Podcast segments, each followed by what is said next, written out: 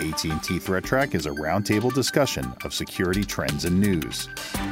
Full video of this program can be found on YouTube by searching for AT&T Threat Track. So Ganesh, uh, why don't you tell us about some ways that scammers are using COVID-19?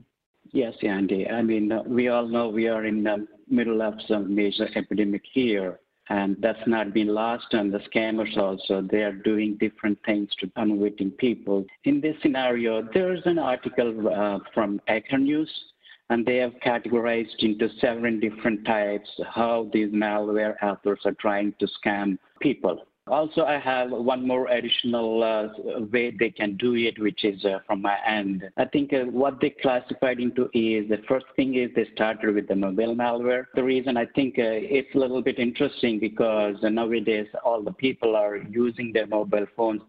Rather than the regular laptops, I guess. There is a study done by research done by Checkpoint researchers, and they found at least 16 mobile apps related to COVID-19 related information uh, they claim to be giving information about updates about COVID-19, uh, but in fact, actually, they're serving the various types of uh, malware. Uh, like, for example, there's one Android app actually, basically, it serves a COVID-like ransomware. It's ransomware because it's themed on COVID. They kind of calling it as COVID lock. That's one way of uh, mobile malware. And the second technique they're using is always well-known email phishing. Uh, this has been actually our partner, uh, our AT&T Ellen Walton has actually talked about on Threat Track last time. Uh, they have been tracking since sometime late December last year, and they have seen the different variations of threat actors trying to leverage this COVID-19 based theme to basically send lots of emails. In this case, millions of emails. I think uh, it only increased since then because of the epidemic we are in right now. And the little variation in the third, uh, third phishing is the SMS phishing. In this case, I think uh, people are getting various types of fake SMS messages uh, claiming to be some government agencies, for example, UK government, and maybe sometimes from United Nations, and urging people to uh, making into lure them into click on the links.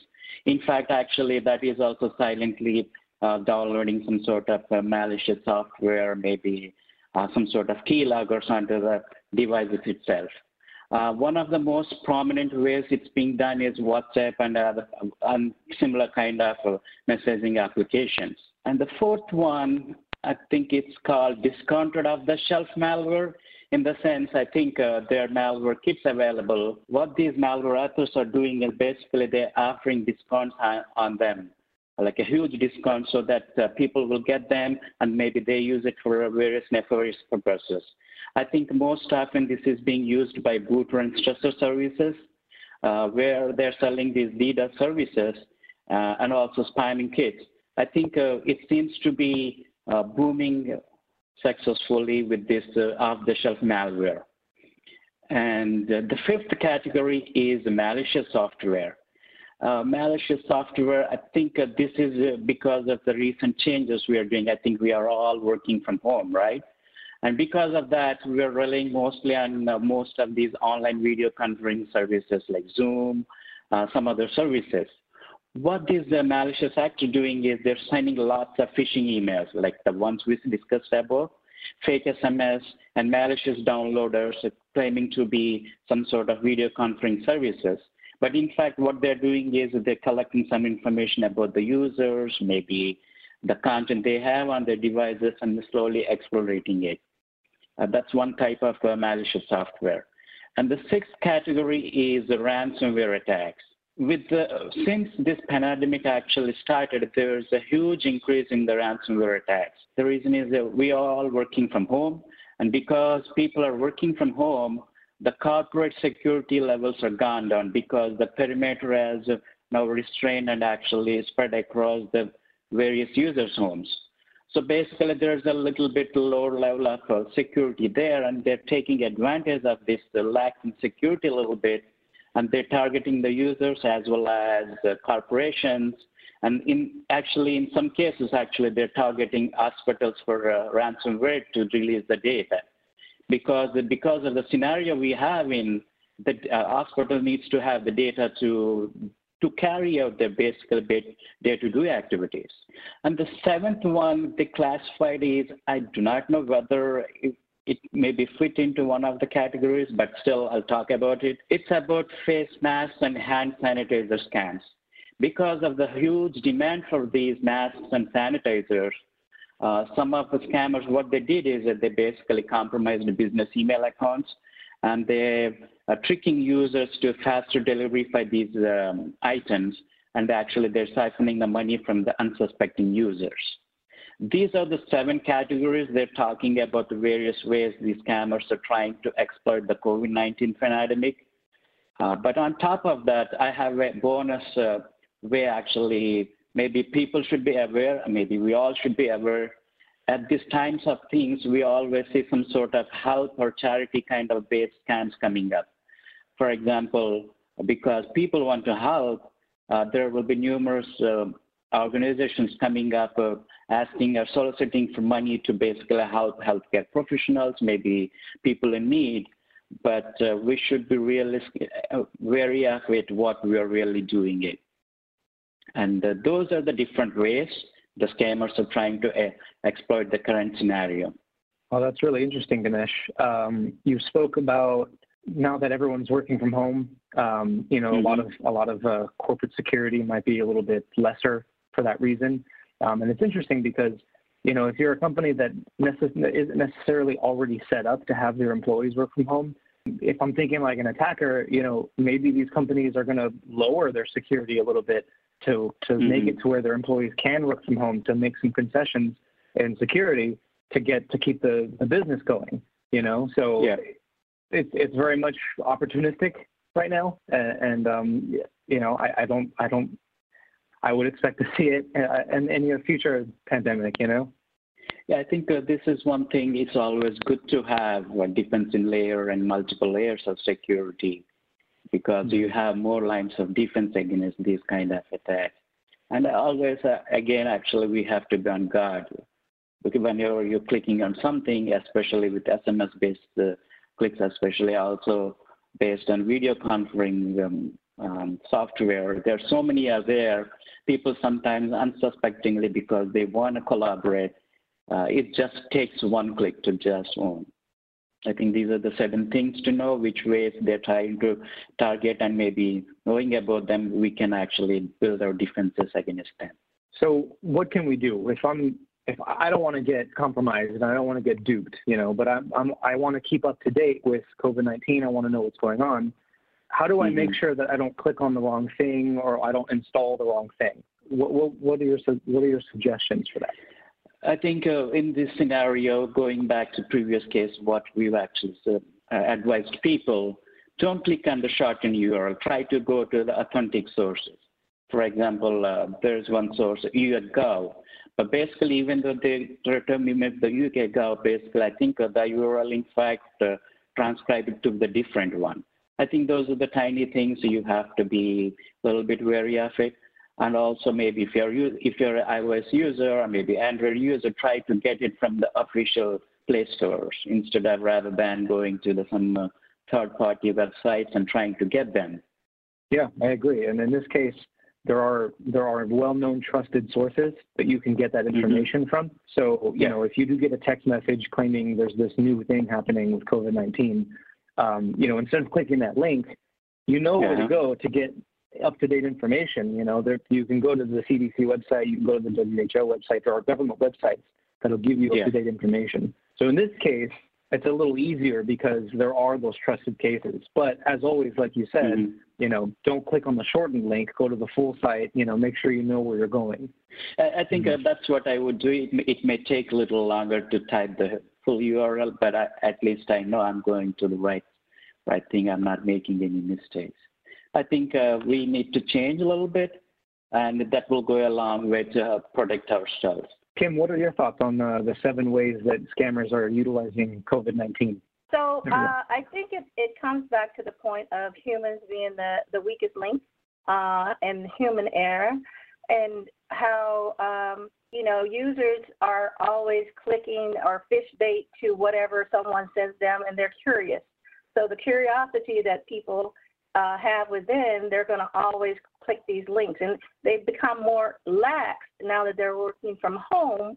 And, you know, we have policies at work that, you know, oh, you know, to, to practice more security when you're at work, but when they become, you know, more relaxed at home, I think it's getting worse because they're uh, clicking on these links more so often and, and trying to find out about COVID 19, what's happening. And like you mentioned, uh, they should go to the proper sites um, if they need to watch the news rather than clicking links to find out, or if they need to go to the official media site, uh, they can go there. Um, but yeah, I think um, users are becoming more relaxed at home and not practicing the security uh, that they normally would practice at home. Yeah, that's a that's a, actually a really good point. I, I hadn't even considered the fact that if you're home, you're generally more comfortable, you know, and so you're less likely to practice, you know, normal cybersecurity standards, things like don't click on phishing emails and such. That's really interesting. I didn't, I didn't think about that. So, what your suggestion to those folks, um, to people who are working from home like us, is uh, don't put your guard down. Is that is that a fair? Right. summary? Right. Yeah. Don't put your guard down. Uh, still practice security um, and and don't be fish bait wherever you go. Just practice both at home and, and at work. Mhm. Uh, welcome, Kim. Uh, you have a story about uh, actually misconfigured con- containers being used by malware for malicious purposes. Would you like to elaborate a little bit on that? Aqua Security recently noticed that attackers are uh, trying to set up cr- crypto mining um, farms on uh, Docker um, instances out there for containers. So what they're doing is that they are um, scanning the ports that are out there, constantly scanning on a hourly basis, whether it's daily or hourly basis, and they're looking for these open ports out in the cloud environments, which this is a, a misconfiguration. Um, and this has been known to happen, especially with Kubernetes and their management of containers, and now with Docker. So uh, this configuration, um, misconfiguration rather, with Docker has allowed hackers to be able to set up around a lateral movement on other machines within the same cluster uh, of containers and inject malware there and, and set up crypto mining farms um, on the network. Um, the Docker instances are um, by default are unprotected, is an unprotected port.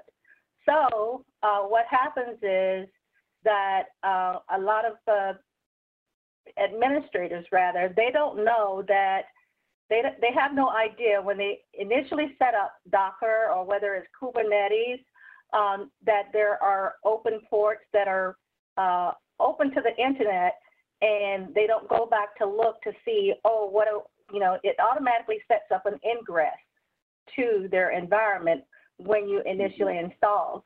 So this allows hackers Uh-oh. to get in. I'm sorry. Sorry, no, I just said, uh-oh. An open port on the internet, unprotected, and it is not yes, a good thing. protected, and, and more so often it's 18, ports 18 and 443 that are open. So, so this um, the Docker instances are, um, the, the the actual malware that they're injecting is uh, the is called the Kinsing malware, which is um, a um, like sort of um, uh, it's based off of Graboid, which was uh, an initial um, malware for cryptocurrency as well.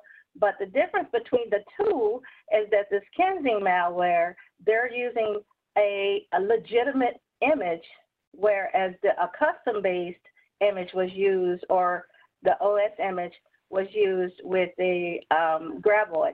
So in order to get around the security ramifications um, in the uh, of the company, so normally companies have their own uh, images, or say Ubuntu, or whether it's CentOS, whatever it may be. So to get around the security, this Kinsing malware is um, setting up a legitimate image, installing it, and then um, uh, in, uh, downloading their script. It's a 600 line uh, script that they download and run, and it pushes out or connects to the command and control. And uh, it's three IPs that they use, rather, um, that they're using in the script. And so uh, it's also um, scanning other containers in the cluster. They're scanning other containers so that it can uh, check to see if uh, the bash history and if it can connect on SSH to different ones, and that's that's how it goes laterally across the containers and injects the the, the malware. And uh, so uh, if they're they're not using the the malware maliciously per se, even though it is malicious. Um, or it's it's more so setting up these crypto miners, not to, to, to actually take down the servers uh, in a way to take down the servers or you know denial of service your you know environment, but it does use a lot of resources. Cloud instances can be incredibly expensive too. Very. So yeah. So it's a it's a financially motivated attack because they want to put these crypto miners on these on these cloud instances, and of course you know they can they can make some money that way. But on the other end, the victim side, that those resources uh, can very quickly get into a very large number. Um, so I think it's re- it's really important that when you're put, putting something in the cloud, um, even if it's just like a personal project or something, make sure that thing is secured. Um, and and I'll let you I'll let you finish, but I, I want to ask you know what, what what can you do? Um, if, you know, obviously, um, you know, cloud computing is, is a big deal. It's going to become a bigger deal. Um, it's like kind of like a new frontier a little bit you know, I want to play with it. You know, I'm sure other people want to play with it. They want to get involved. They want to see what it is. You know, they want to see if, if yeah. they can use it for personal projects or maybe you've got a business idea or something. You know, what can you do to make sure that somebody doesn't put a crypto miner on your instance and rack up a bill of a couple thousand dollars overnight? You know. Exactly, and so there there is software, certain software out there that you can use uh, in your cloud environment to scan your network, uh, to cl- to scan your resources in the cloud um, to check to see if there's um, crypto mining software out there. And another thing I want to bring up is that this Kinsing soft, this Kinsing malware, it tries to alleviate any other crypto mining uh, uh, malware that's out there that may exist on your uh, on your cluster. So what happens is it, it wants to be the last man standing rather. So it, it checks to see if any other crypto miners have you know injected into your um, your cluster, and it just you know gets rid of all of those. Um, but what you can do, uh, and, and it's hard for some you know administrators that they don't know that the security ramification is there. So what you can do is to um, uh, make sure that when you do set up um, your environment, that you go and check all of your security groups make sure that you're not allowing uh, any, you know, ports that are um, open to, to your cluster, that the vulnerable ports are closed. Also, some of this, this these uh, IPs that they've suggested in the in the um, um, document here, um, you can automatically close those on your network security group so that those aren't allowed outbound um, or to shut those down or allow anything inbound that that doesn't need to be there. Um, your load balances or your ingress uh, need to be shut down as well or locked as to only allow what's necessary. And if if possible, a lot of a lot of instances or uh, cloud um, environments allow uh, internet connectivity to their cluster. But if you can, if, if you can, you should set up your cluster as private only and only do private ingress only, no external ingress to your cluster. It's uh, really interesting the amount of uh, uh, techniques it's using. Uh, I mean, the first thing is, uh, if I understand correctly, Kim, they're trying to actually mimic a picture, like a regular picture, like a valid picture to go through the securities and they're trying to put this, um, the OS versions of it, right, that to just to bypass the security restrictions. And once they have, basically they're uh, trying to get on the malware to the, the cloud instances and they're starting their thing. one thing is, even though it's just a crypto miner, still they're causing some malicious damage to the customers, maybe the cloud environment in this case. Uh, uh, the thing is, I think uh, as far as the recommendations, I, I, I, heard you said a couple of points. I think one would be uh, like watching your resources. In this case, any increased CPU utilization is a giveaway. It's a safe assumption that if it's on the internet, it's going to get scanned. I think we can. I think we yeah. can agree on that. Um, yeah, yeah. and it's important. It's also important to understand that uh, misconfigurations in the cloud. We've seen it a lot. We've seen it with S3 buckets. You know, when, when a bunch of data was just sitting out there, and people, exactly. you know, researchers or otherwise, would just come across them and say, "Hey, look, I have all this data I just yeah. found. Uh, it's just sitting there right. unprotected." So, you know, uh, with cloud instances, you know, there's a couple different ways to access them. Sometimes it's like through a console. You know, if you're the admin, you can log into like an AWS console and you can, you know, do your administration that way. But a lot of it is key based. You know, you would connect to a service with a, a specific key, like an AWS key in that in that instance.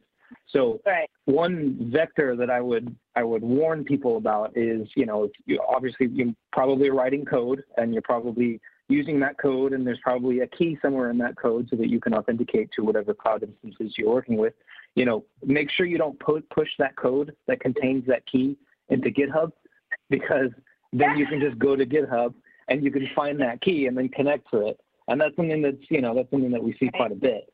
Uh, unfortunately, you know if you if you go to to GitHub and you just kind of look for an AWS key, unfortunately you'll find a lot there. So that's another recommendation I would make to people, to folks who want to get into cloud computing. Um, you know, if you are working with code and you are pushing things to a GitHub repository, um, you're using so you know version control make sure it's either an environment variable or you've got something specific set up. Make sure you don't have a plain text key just sitting right in the code, and then because you know you, you might push it up. Some of these projects projects can have hundreds of files, and you know maybe you forgot to put it in the git ignore, and it ended up there.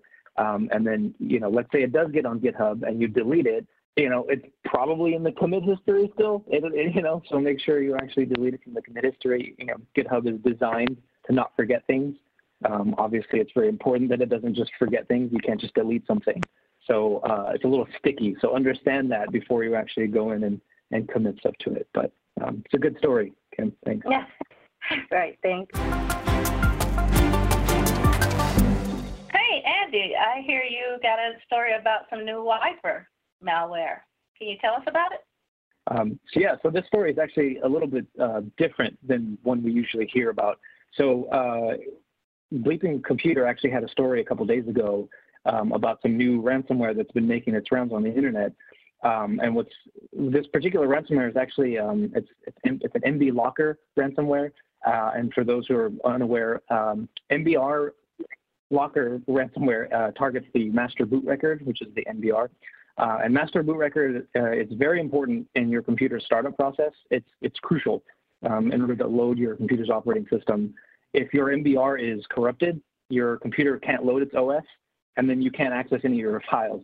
So it's very important that you have a, a an intact master boot record.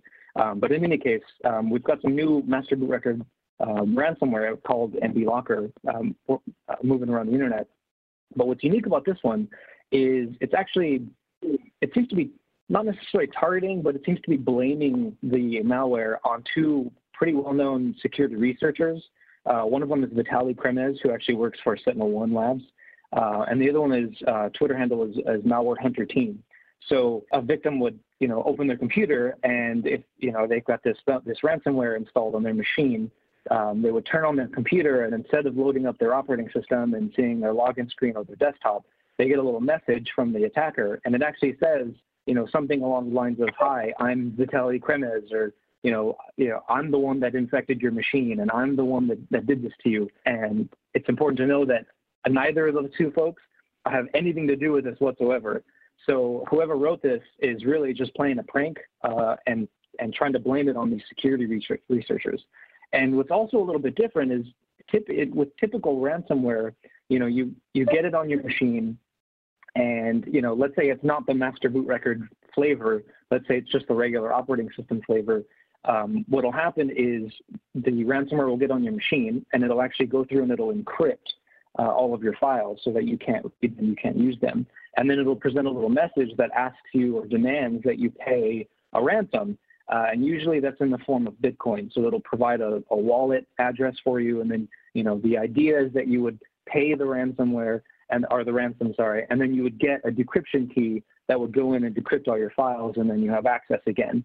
Uh, even though that sometimes doesn't work, uh, I wouldn't suggest paying any of that stuff. But in this case, when you get that message, it actually doesn't provide any sort of wallet or anything. There is there, there's no payment option available to you. It's just it just sort of gives you that message and it, it tells you, you know, hi, I'm one of these two security researchers and your computer is, you know, unusable at this point.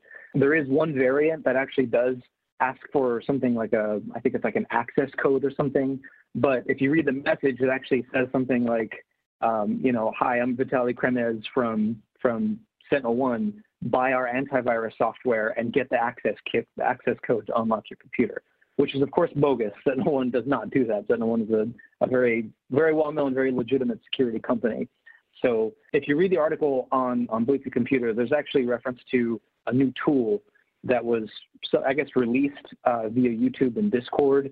And um, this tool is actually a very easy to use tool, and it's supposed to it's supposed to make creating master boot record ransomware or NB locker uh, NBR locker uh, ransomware very easy to do. And so um, it's you can sort of speculate that you know for that reason and the fact that we're seeing this this ransomware that is not financially motivated clearly they're not trying to steal data, obviously. They just want to mess with people. And in fact, they want to mess with these two security researchers. You can kind of say, and, and Bleeping Computer does as much, that it's written by script kiddies. You know, you download this tool, you type in the inputs, and you get your, your ransomware. Um, and uh, how, how this is being dispersed actually is through uh, different software websites, like cracked websites and, and um, like free software websites and whatnot. So um, you want to steer clear from that. Um, but another interesting aspect of this is actually since that tool that that Bleeping Computer talks about has been released, there's been a kind of a rash of NBR Locker ransomware making its rounds. This is just sort of a, the newest flavor, and uh, in fact, we've we've actually seen. Uh, well, I guess we haven't, but uh, researchers have seen um, NBR Locker ransomware uh, utilizing COVID-19 actually, and in the form of like file names and you know folder names and whatnot. So as you're talking about this, Andy, actually, I can go back to my scammers using different techniques. I could easily correlate to three or four themes. Basically, one thing you said, the COVID-19 theme. That's how they're phishing it. And interesting is, I think they targeted two security researchers in the sense that they're really doing a good job. They got annoyed and they want to basically blame them. But uh, if you come to the ransomware, the whole scenario of the ransomware to be anonymized and getting the money. If really a ransomware, a ransomware author, they're not going to give their details. You know, my name is so and so, right? You don't want to be anom- you you want that to be anonymized. And uh, one more thing, I think in this case, even though it's a prank, it's probably, as you said, it might be some script kiddies trying to play with the ransomware kit. Because the, re- the reason is uh, uh, nowadays there's so many malware kits are available. Again, we talked on the story. Um, like you can have DDoS for hire kit as well as ransomware as a service is just like as you said, it's the graphical interface you just configure how much money you want, how many, I mean, what kind of files you want to encrypt. It's so much easier. It's just click, click, click, and select whatever you want. Um, I believe coming to the ransomware, I, I, believe we have to rely on the good backups to get back to whatever the good state your systems are. Other than else, any other ideas or tips you can share? Yeah, I mean, for this particular attack, for this particular ransomware, um, steer clear mm-hmm. of like cracked software websites. I, I, mean, I think most people know that if you're looking for cracked software, you're probably going to have to go to a kind of a, a, shady location on the internet to get it.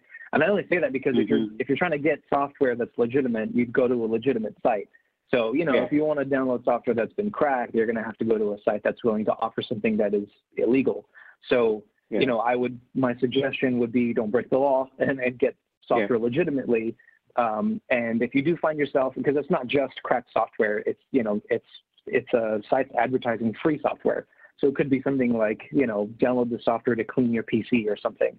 Um, you know, which yeah. is who doesn't want to do that, right? So, um, you know, if you do find yourself looking for looking to download an application like that, and you find yourself on a website that you've never been before, and it's showcasing all this free software, um, you know, do your homework a little bit. Um, I would just Google it. Google the name of the program. Google the website. Um, you know, there's a lot of discussion boards. There's a lot of blogs out there that'll tell you whether or not this is good or this is bad. Um, you can even use some actual cybersecurity tools like VirusTotal.com. You can pop the URL in there, and VirusTotal will tell you uh, if other people have seen this as well as and as as a virus. You know, so those are good tools to use uh, to make sure you're not downloading something from a site that is actually going to ruin your machine essentially. Um, and I just want to make one one comment on the on the ruin aspect of it. Um, the researchers who have who have reversed this particular ransomware from this tool that we talked about, um, they've they've talked about how uh, what it does actually is it is it copies the master boot record, the original one, into a different location, uh, and then it just overwrites, you know, the other one, uh, which brings up the display message. So it's theoretically possible to just get everything back by by rewriting that master boot record, but it's unclear whether or not this particular variant of it, the one that blames those security researchers, it's unclear whether or not it came from that tool. It just seems likely, considering we've seen a rash of, of MBR Locker ransomware, and you know that tool did just come out. But um, Kim, what are your thoughts on the story? I think it's interesting. Uh, I agree with both you and uh, Ganesh. Um, also, uh, even though it was a prank, um, and and what it does to branding, you know, and uh, as far as Sentinel One goes, you know, uh, how does how does that affect their branding, their name, and the people that they're um, targeting, those the, the people that they're the, the pranksters were targeting, they're you know tarnishing their good name, and they're like, oh, mm-hmm. oh, this is not, you know, I didn't do this, I didn't do this, or whatever. Um, but yeah, and and within that. Um, uh, when when they have instructed the master boot record, it's coming up with this, oh, go and buy Sentinel One. You know, it's this sort of thing like, oh, pushing to buy Sentinel there, and, and it makes people think like, oh, is Sentinel One someone is with Sentinel One behind this, and they want us to buy their product, you know, that kind of thing. So I think it tarnishes their good name and, and branding as well um, to you know others it never hurts to do a little bit of homework, right? right. yes, yes, I agree. The internet is a big and scary place. Um, really. So make sure, yeah, yeah, make sure you you know what you're doing on there. Welcome, Andy and Kim, to today's internet weather. We'll be taking a look at uh, some of the interesting ports for this week. I would I would be starting with the top 10 most ports for this week. At the top, we have 23 TCP, which is Telnet. I'll skip over number two, which is ATA Echo Reply, and number three would be 1433 MS SQL. And at five and six, we have two ports which jumped from last week a, a, a position this week. The, uh, the fifth position would be 445 TCP, which is SMB. And number six is uh, 555 TCP, which is ADB port, uh, followed by 80 TCP, 3389 for RDP.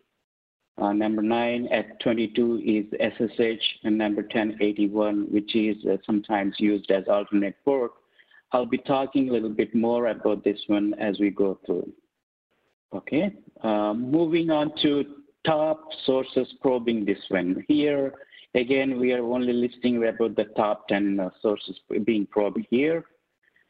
Uh, the way the table works is what's the rank for the top ports last week and how much they changed for this week. Um, there are not many surprises uh, in the sense compared to the last few weeks. Uh, the, the top five ports seems to be at the same positions with nothing has been changed at their positions. The first port is 445, uh, second is 23, 1433, and all those lists. But I would like to touch base with the ports with the red arrows, especially the 23 TCP, which is for Telnet, uh, number three, 1433 for SMB, uh, 555 TCP, and 81 TCP. Okay, the first one uh, I'll be looking at is a 1433 TCP. We all know the registered service with this port is Microsoft SQL Server. Uh, here, I'm showing you the last 90 days from our uh, graphical interface of the common backbone traffic. What, what we are seeing is, uh, with respect to the traffic volume, how many scanners or maybe scan sources are seen on this port. Typically, this represents some sort of a botnet or malware kind of activity which have uh, some sort of renewed interest or maybe what kind of traffic going on these ports. In this case, even though there are uh, so many ports, but we are only picking up the top ports to see is there anything we could figure it out, maybe find out some sort of scanning happening on these ports. For the 90 days, it seems to be, the traffic seems to be, it seems to be okay, but when we stretched out for the 365 days, for the past one year of, uh, for the specific port, you can see uh, around some time actually, there's a huge jump from last year. And since then, the levels are at the highest, heightened levels are there. Basically, if you see at the y, y-axis here, okay, there seems to be 18,000 scanners happening at the each hour on this specific port. Uh, I tried to grab it into a geographical locations. We, we captured all the sources on this specific port and tried to see what are the geographical lo locations these uh, scanners are coming in from. When we plotted this, as you can see, it's uh, heavily distributed in the sense uh, very prominently seen from Asia Pac, Asia, some parts of North America and South America.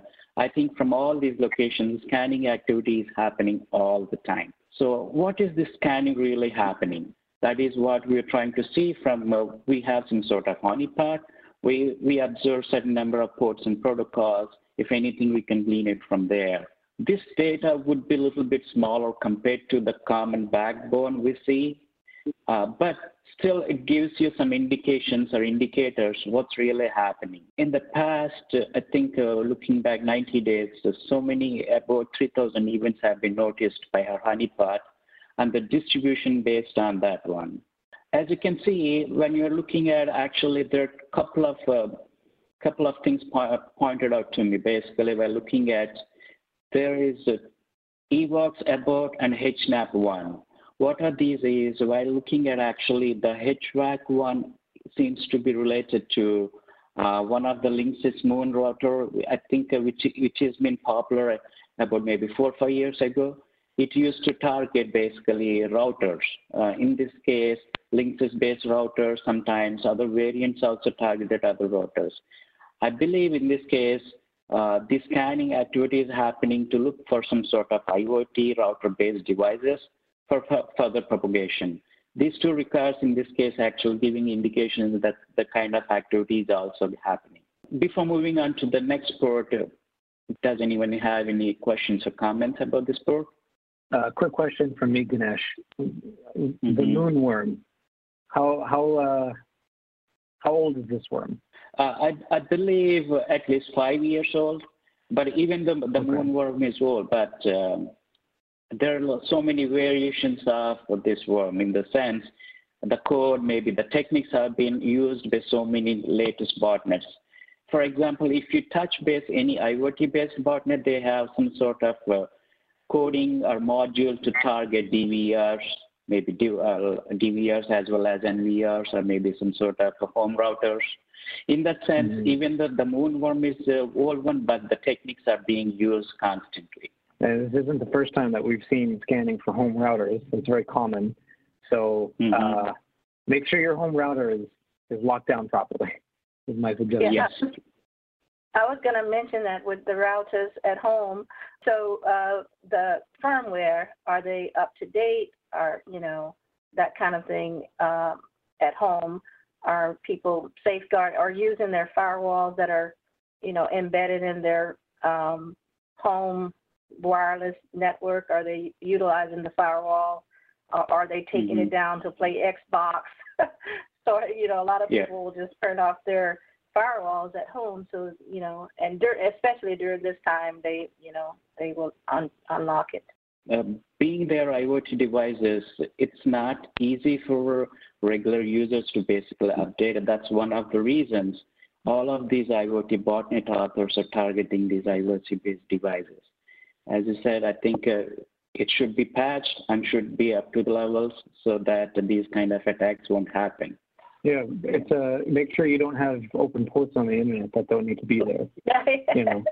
Right. So like Kim said, you know, make sure you've got a firewall firewall either installed yourself, which I realize can be, you know, somewhat complicated, but a lot mm-hmm. of a lot of routers will, will come with a, with a built-in firewall and in order to poke a hole through it, you know, you have to explicitly go into this configuration and say I want port 22 open or something. That's very right. important, especially if you're especially if you're using smart devices, you know, if I go on Amazon and I buy uh, a home camera, and I plug it into my network, first thing that camera's going to do is it's going to tell my router, hey, I need to get out on this port and I need to, you know, I need to listen on this port and things yeah. like that. And your your router needs to be able to say, okay, that's fine, um, except no, it's not. You're not accepting traffic on this port. You're going to go through me, and I'll tell you what you can what can go through it. Uh, next port I want to talk about is 555 TCP. We we talked about this port so many times, which is basically Android debug bridge port. Uh, even though it's used by ADB port, I think it's also used by so many routers. Now you can see the theme here. it's also used by some small home home home routers uh, for TR069 interface. Um, in this case, actually, I've gone back two years back so that to show the difference between when we actually saw uh, some sort of activity happening on this port, how the current levels are. Uh, if you, uh, when you look back, I think uh, almost at the two years timeline back in time, there was a huge spike. I think that's the time uh, there were some exploit actually found in TR069 with respect to ADB, and um, and all the botnets at the time were actually leveraging this port basically scanning for vulnerable devices. But as you can see, since a year or so, the scanning levels are seems to be at the same levels, but they're sustained. That means there's still there's still uh, this port is open out there, and there are so many uh, devices vulnerable to this uh, specific port being open to the internet. Again, uh, as you all said, I think uh, the best advices hold true for this uh, ADB port also, like secure secure the devices, harden the devices, as well as have the firewalls different in depth layers. Uh, moving on to the next one, again, uh, some data from uh, uh based on our honeypot analysis. Uh, the, the strings over there is basically showing that uh, it's looking for ADB vulnerabilities. this specific type of payload, they're looking for 555 TCP vulnerability for TR069. And there is some article about talking about how this is being exploited and the link to the Trend Micro blog. But this has been going on for a while. Earlier in the show, we talked about how if it's on the internet, it's going to get scanned. Uh, mm-hmm. And I think this is just kind of, it's just more flame to that fire. So it'll get scanned. It's on the internet. We're seeing it. And the last one I'll be talking about uh, about scanning happening on port 81 TCP. Uh, 81 TCP is most most oftentimes it's used as an alternate HTTP port but it's been associated with the Satori DASAN variant IoT botnet. Basically, uh, it's the offshoot of Mirai botnet in the sense it reused the code from the Mirai and uh, to target basically DASAN-based routers.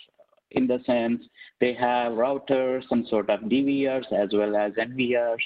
I think, again, as you can see, if we look at the, all the three ports, the scanning seems to be geared towards some sort of IoT-based devices. Again, here I'm, i was just showing the one year back, but uh, the bulk of the scanning happened like a couple months ago, uh, peaking about uh, 20 22,000 uh, scans per hour. Since then, they're slowly tapering up, but still, it's one of the top ports we are seeing in our internet weather. And what does this look like from, again, from our honeypot analysis? There are about, I think, one port, the, the scanner seems to be spread across 84 different countries. Uh, the way we are looking at the honeypot data, I, I think uh, with that's the one I want to talk at the last. I think that's all I have today for the internet weather. so this 81 is, is targeting uh, the DASAN routers, you say? Port 81 is uh, actually alternate HTTP, but this is heavily used by Satori DASAN, which is uh, again another IoT botnet. But this is heavily actually borrows code from Mirai-based uh, botnet, which actually uses for uh, DDoS activities, most of the things. It is so versatile. It can be used for crypto mining as well as DDoS attacks, all all kind of nefarious activities.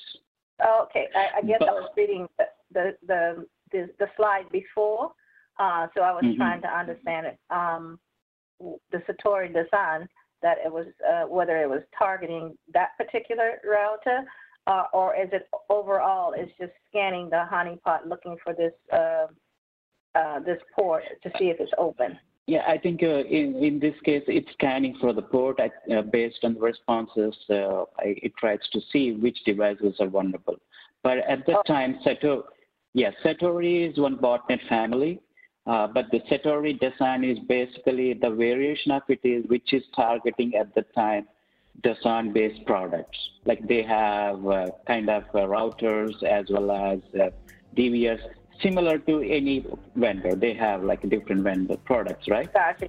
Yeah, yeah, yeah. Yeah. The views expressed on AT&T Threat